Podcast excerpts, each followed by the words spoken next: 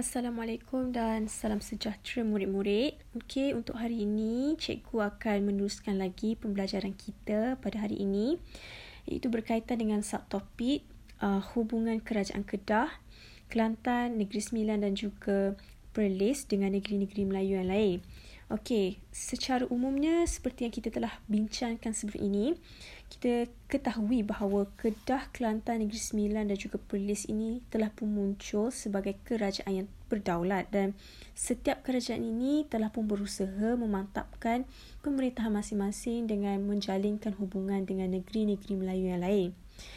Jadi, uh, hubungan tersebut uh, terjalin dalam aspek diplomatik dan juga perdagangan dan terdapat tiga asas hubungan ini iaitu seperti keserumpunan, geografi dan juga agama. Jadi yang pertama kita akan lihat dulu tentang as, uh, asas hubungan iaitu ini adalah bertujuan pada peringkat awalnya adalah uh, untuk bagi setiap kerajaan menjalinkan hubungan luar kerana hendak memperkukuhkan lagi kedaulatan negeri masing-masing dan pemerintahan ini telah pun menghantar uh, utusan ke setiap negeri Melayu yang lain bagi mendapatkan pengiktirafan kedaulatan kerajaan dan kestabilan dalam negeri ini kemudiannya akan mendorong pemerintahan itu sendiri untuk berusaha menjalinkan hubungan luar untuk kemakmuran negeri.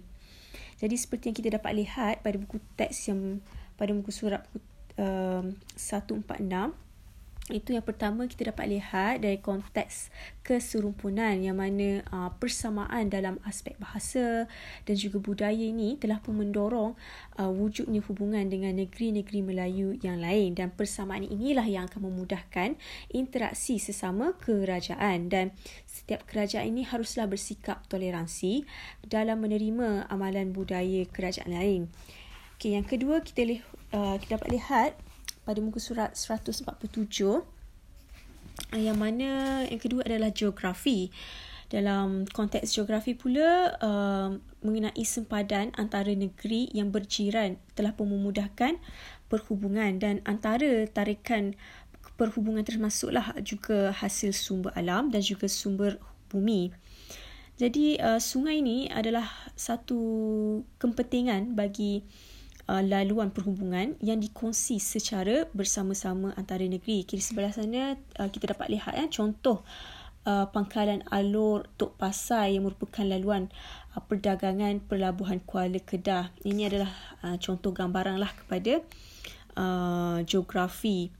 Okey dan kepentingan sungai ini adalah, adalah untuk mendorong setiap negeri untuk berusaha menjamin keselamatan laluan tersebut. Yang ketiga kita dapat lihat pula uh, mengenai konteks agama yang mana uh, asas hubungan ini uh, dapat dilakukan berdasarkan agama. Iaitu berlaku melalui penerimaan Islam oleh pemerintah. Dan ianya dikukuhkan lagi uh, dalam kegiatan keagamaan menerusi peranan ulama.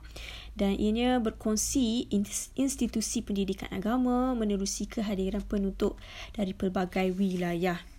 Okey, jadi kita tengok pula uh, pada muka uh, surat 148 iaitu tentang hubungan diplomatik. Tadi kita telah membincangkan tentang asas hubungan yang terdapat tiga um, tiga aspek itu keserumpunan, geografi dan juga agama. Okey, seterusnya yang kedua kita tengok pula tentang hubungan diplomatik. Okey, kerajaan Kedah Kelantan dan Negeri Sembilan juga Perlis ni uh, seperti kita sedia maklum telah pun menjalinkan hubungan diplomatik dalam negeri-negeri Melayu lain. Jadi hubungan diplomatik inilah yang dijalinkan menerusi pengiktirafan kerajaan Melayu yang lain dan bantuan pertahanan dan juga perkahwinan diraja. Jadi uh, dalam konteks cara jalinan hubungan diplomatik ini kita dapat lihat ada tiga um, aspek iaitu yang pertama adalah pengiktirafan, yang kedua pertahanan dan yang ketiga adalah perkahwinan. Okey, yang pertama pengiktirafan seperti kita tahu ialah ada bertujuan untuk mengabsahkan sultan sebagai pemerintah. Apa itu mengabsahkan? Siapa boleh terangkan? Okey, mengabsahkan ini adalah satu uh, perkataan yang membawa maksud kepada pengesahan sultan itu sebagai pemerintah. Jadi uh, hal ini telah pun mewujudkan hubungan antara kerajaan berdaulat yang mempunyai taraf yang sama.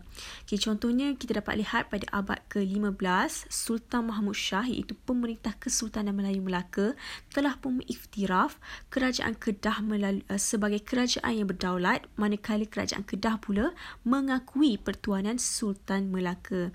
Okey, contoh yang lain pula kita dapat lihat dalam buku teks ni ada dinyatakan pada tahun 1775 uh, Sultan Terengganu telah pun mengiktiraf kerajaan Kelantan yang disatukan di bawah pemerintahan Long Yunus. Okay, yang kedua pula kita tengok uh, dari aspek pertahanan. Seperti yang kita sedia maklum, pertahanan ini adalah merupakan aspek penting dalam memastikan kelangsungan uh, sesebuah kerajaan itu. Jadi hubungan pertahanan inilah yang diwujudkan untuk mengekalkan lagi kedaulatan sesebuah kerajaan ini daripada uh, berlakunya campur tangan kuasa lain. Jadi Long Yunus ini contohnya uh, telah pun mendapatkan uh, bantuan ketenteraan daripada kerajaan Terengganu dan kerajaan Rem, uh, Reman di Hulu Perak dalam usaha untuk menyatukan Kelantan. Jadi pelantikan Love Long uh, Jaafar ni contoh yang kedua uh, dari kerajaan Reman sebagai Perdana Menteri ini uh, telah pun merangkap uh, Parlimen Perang sebagai pembantu untuk um, mengekalkan keamanan di Kelantan.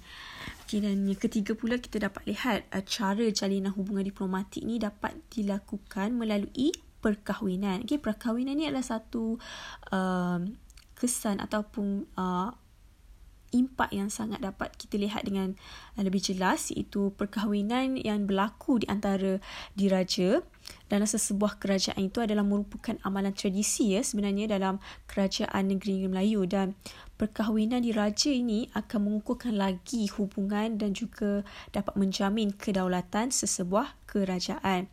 Okey, seperti yang kita dapat lihat eh contoh seperti uh, Onang Kening iaitu puteri Kelantan telah pun dikahwinkan dengan Sultan Mahmud Shah dari Melaka dan hasil perkahwinan ini telah pun melahirkan seorang raja iaitu Raja Muzaffar yang kemudian ia menjadi Sultan Perak yang pertama. Okay, contoh lain kita dapat tengok dalam buku teks ni uh, Cikgu Wan iaitu Puteri Long Yunus uh, yang dikahwinkan dengan Tengku Muhammad iaitu putera Sultan Terengganu.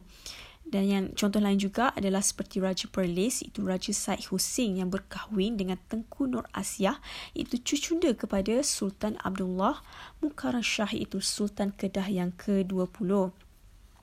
Okey, jadi uh, selesailah uh, untuk subtopik kita pada uh, hari ini. Jadi bagi untuk mengukuhkan lagi kefahaman kamu tentang apa yang cikgu uh, sampaikan pembelajaran kita pada hari ini. Jadi cikgu ingin uh, berikan satu soalan untuk kalian semua catat dan hantarkan uh, jawapan itu kepada cikgu selewat-lewatnya pada minggu depan.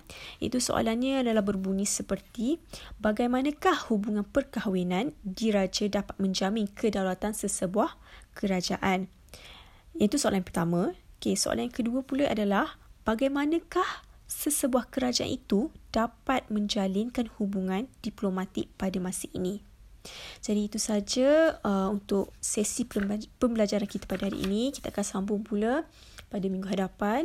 Jadi uh, cikgu harap kamu dapat menyiapkan uh, jawapan soalan yang telah cikgu berikan itu tadi dan hantar uh, selewat-lewatnya pada minggu hadapan. Okey, sekian. Terima kasih. Assalamualaikum.